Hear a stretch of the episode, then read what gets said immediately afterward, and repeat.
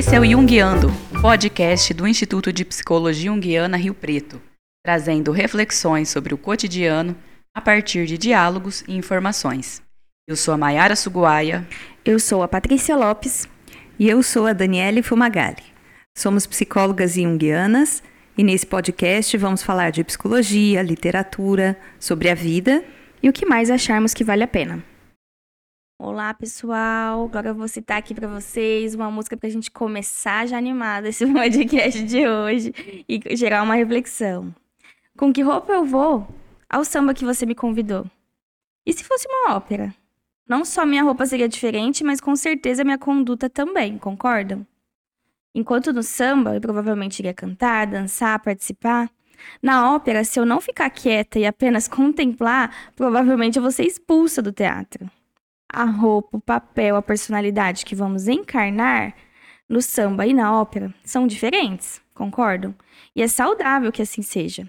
E na nossa psique, qual seria a roupa que vestimos nas diferentes ocasiões e fases da vida? Essa é a persona. No nosso episódio anterior, falamos sobre o conceito persona. Hoje vamos falar sobre alguns exemplos. Vamos lá.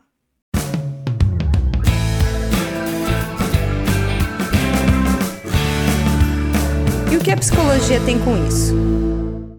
Bom, para quem pegou o bonde andando aí, vou dar uma colher de chá, vou relembrar um pouquinho aqui o conceito de persona, bem rapidamente. Bom, vamos lá então. A persona é a parte da personalidade que é desenvolvida e usada em nossas interações sociais. Ela é a nossa face externa consciente, como se fosse a nossa máscara social. E a função dela é a de adaptação social. Uma pessoa, gente, que não tem uma persona desenvolvida, ela não vai conseguir manter uma relação saudável com o exterior, com o social, tá? Então pensa assim, ó, conforme o ego, que ela lembra, o centro da nossa consciência, vai se estruturando, né? A criancinha lá vai crescendo, começa a falar eu. Então, conforme o ego vai se estruturando, vai se desenvolvendo, a gente vai entendendo, né? O ego vai entendendo o que cabe para se adaptar ao mundo. E assim é criada a persona. O que não cabe na persona vai ficando aí relegado ao inconsciente, culminando no que conhecemos como sombra. Então, lembra quando a gente estudou sombra lá nos nossos episódios anteriores? Tudo aquilo que a gente entende que não é bem visto aí, né? Que o ego entende que não é legal. Ou até aquelas coisas que teoricamente são positivas, mas que a gente não conhece sobre a gente. Tudo que é inconsciente fica na sombra. A persona é o contrário. Tudo que é consciente, tudo que está na luz, vai ficar na persona. Então, sombra e persona são lados opostos da mesma moeda, né? Até a gente falou no outro episódio, é tipo uma cara e coroa. Persona é o que fazemos questão de aparecer. E de parecer.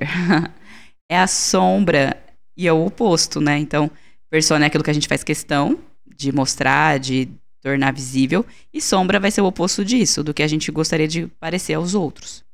E aí ambos então se desenvolvem a partir do ego. Então, a gente falou isso para retomar um pouquinho aí como que a persona é comparada com a sombra e como que as duas funcionam aí. A gente pode comparar a persona a uma roupa. É importante a gente não vestir aquela roupa, aquela persona, como única, como se ela fosse a nossa personalidade total. Quando isso acontece, a pessoa veste aquela roupa e não tira em outros contextos, não consegue se desfazer dela a gente fala que teve uma identificação com a persona. E isso vai trazer um desequilíbrio à psique. É como se a gente ficasse empobrecido no repertório. Ficamos é, atriz de um único papel, né? de um único figurino. A gente não sabe se adaptar a diferentes situações. Explicando melhor esse conceito de identificação com a persona, é que ele acontece quando o ego se identifica muito com a persona. Chamamos esse fenômeno de identificação com a persona, e quem define isso de um jeito legal é o Murray Stein no Mapa da Alma. Ele diz: quando o ego é identificado com a persona, ele sente-se idêntico a ela. Eu sou então o meu nome. Eu sou o filho do meu pai e de minha mãe. O problema dessa identificação é que isso impede a expressão da nossa individualidade, de quem realmente somos em todos os aspectos. Pois é. E preparados para avançar no conceito de persona, do que já conversamos até aqui? Vamos lá então, vamos ver se vocês estão mesmo afiados. Vamos juntar o que sabemos de persona com um pouco do que já aprendemos sobre arquétipos. Bem, uma vez que a persona também possui uma base coletiva, não é difícil compreendermos que, em certa medida, ela tem raízes arquetípicas. Dessa forma, o Sten vai pontuar. Ele diz: Existem papéis típicos, previsíveis, a ser preenchidos em todos os grupos humanos. Por exemplo, a criança mais velha, que é o pequeno adulto, e o garoto travesso, que ainda comete brincadeiras pesadas e trotes de mau gosto, quando já passou da meia-idade e está entrando na velhice. As famílias atribuem papéis de modos típicos a seus filhos e membros adultos. A ordem do nascimento dos filhos desempenha frequentemente um importante papel nas personas que eles adotarão. O papel de ovelha negra é encontrado em toda parte e em todas as épocas, assim como o bode expiatório. Tais papéis são atribuídos às pessoas por uma dinâmica inconsciente no seio de famílias, nos grupos, e quando eles as aceitam na infância, é frequente é, eles levarem esses papéis desempenhados naquele momento para o resto da vida.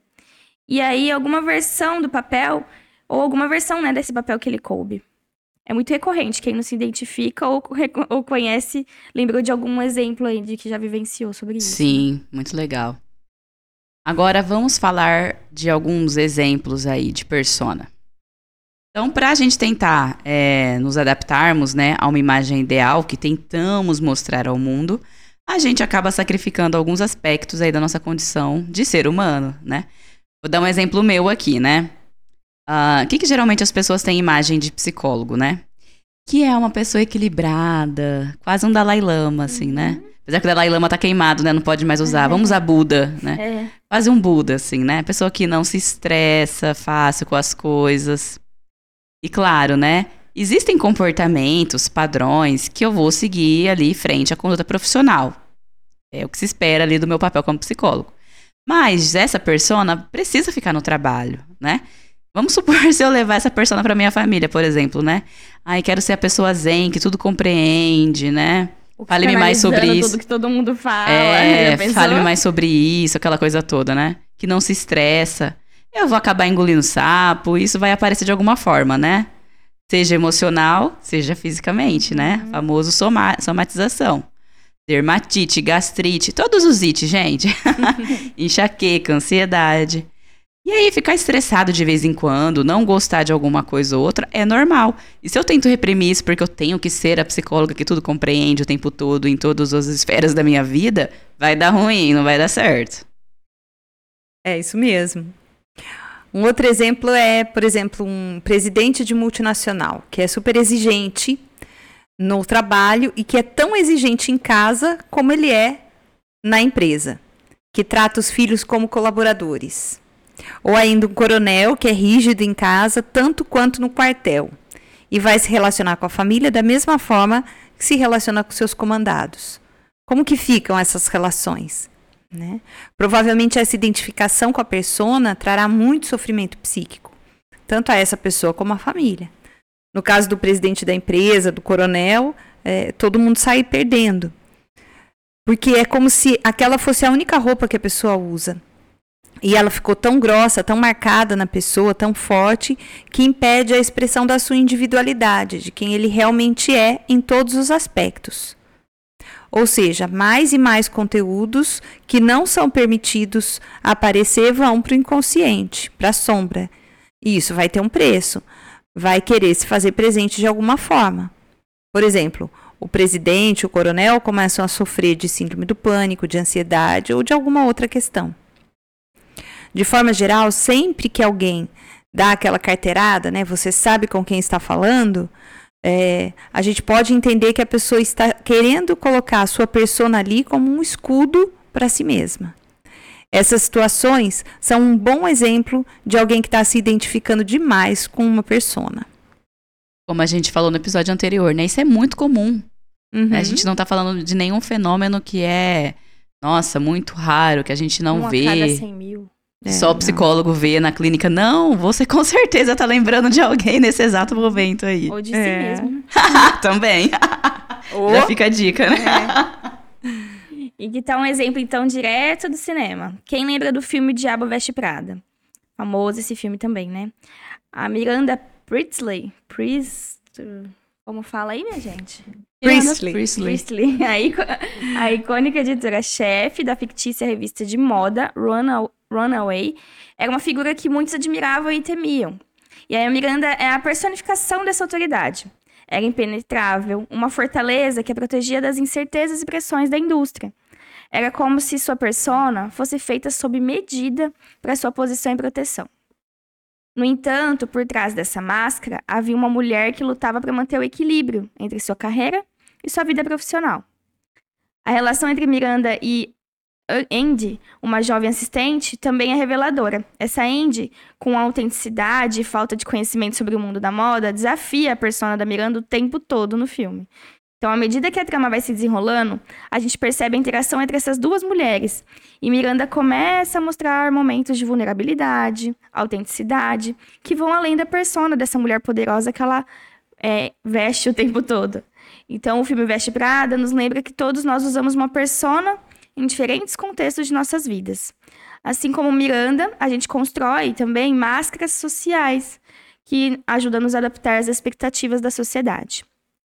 Essas máscaras podem nos proteger, mas também podem nos afastar de nossa verdadeira essência. A gente não pode esquecer disso também, né? A Miranda, com toda a sua complexidade, é um exemplo fascinante de como a persona pode ser muito poderosa e ao mesmo tempo muito li- limitadora. Ela nos lembra que por trás de cada máscara social existe uma pessoa real com suas próprias lutas, medos e desejo. Essa, per- essa personagem também nos faz refletir sobre a importância de encontrar um equilíbrio, né, entre a nossa persona e nossa autenticidade. Esse filme é muito legal, né? Tem alguns momentos que a Sim. gente. No começo a gente morre de raiva dela, né? Assim, Muito. porque, nossa, ela é uma. Ao mesmo tempo que ela é admirável, ela é temível, né? É, isso é favorável para ela. né? é né? No, no mercado ali, né? Da É. moda, que é super concorrido e tal, isso ajuda ela, né? Mas ali em casa, com o marido, com os filhos, a gente vê o quanto ela é frágil, o quanto as coisas não estão sob controle dela. É muito legal isso. Então, olhando para esses exemplos, né, que, que a gente conversou aqui já, é possível a gente entender os riscos da identificação com a persona. Mas que fique claro, o objetivo, gente, não é eliminar a persona. Lembra? Ela é saudável quando a gente consegue transitar com ela. Em vez disso, é reconhecê-la e equilibrá-la com nossa verdadeira natureza, o que Jung chamava de self. Isso nos permite viver uma vida mais autêntica e satisfatória.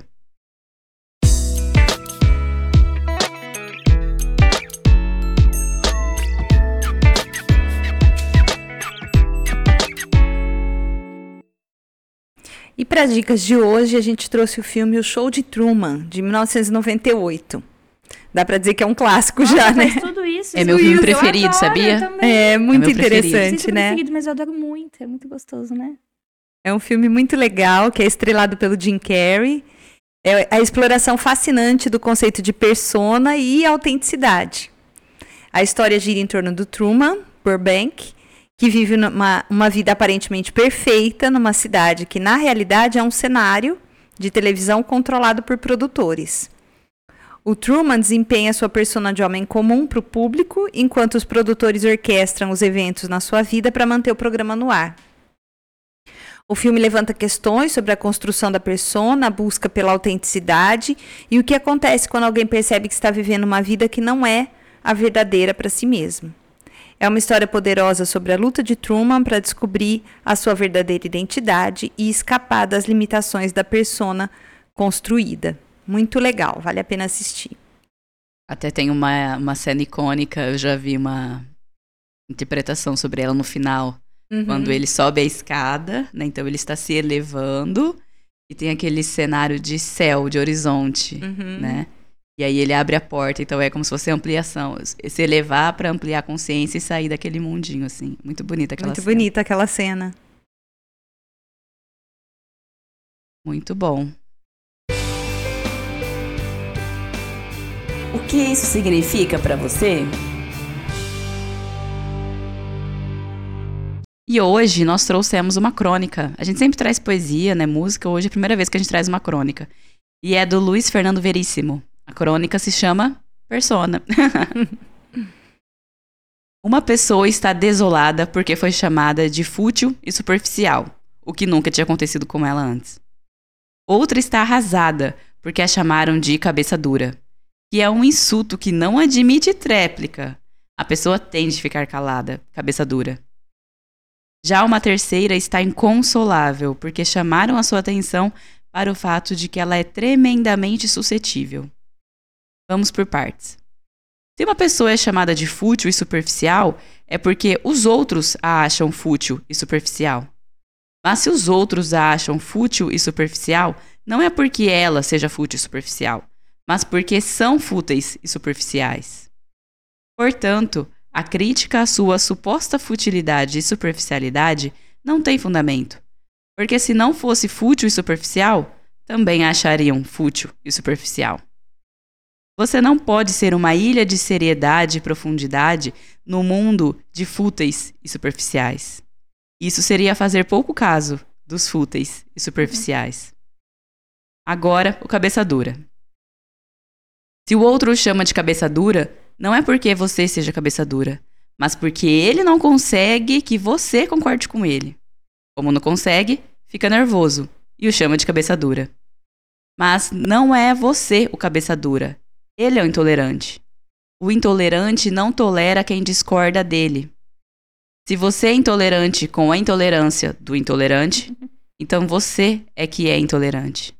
Mas isso é porque a intolerância do intolerante é intolerável. Finalmente, a suscetibilidade. Você não é mais suscetível do que as outras pessoas. Se alguém chama você de suscetível, é porque é suscetível à sua suscetibilidade, o que é paradoxal e só pode ser atribuído à insensibilidade do outro. Para resumir, uma pessoa não é o que as outras pessoas dizem que ela é, mas o que ela sabe e os outros não são. Linda, né? Uhum. Fantástica. Nesta crônica, o Veríssimo ele brinca com o conceito de persona e como as pessoas podem projetar as suas próprias inseguranças e características em outros, refletindo assim a complexidade da identidade e da imagem pública. Muito bom, né? Engraçadinho, inclusive.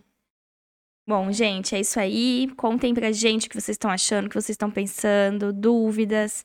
Mandem lá e-mail pra gente no podcast umguiando@gmail.com, a gente vai ficar aguardando.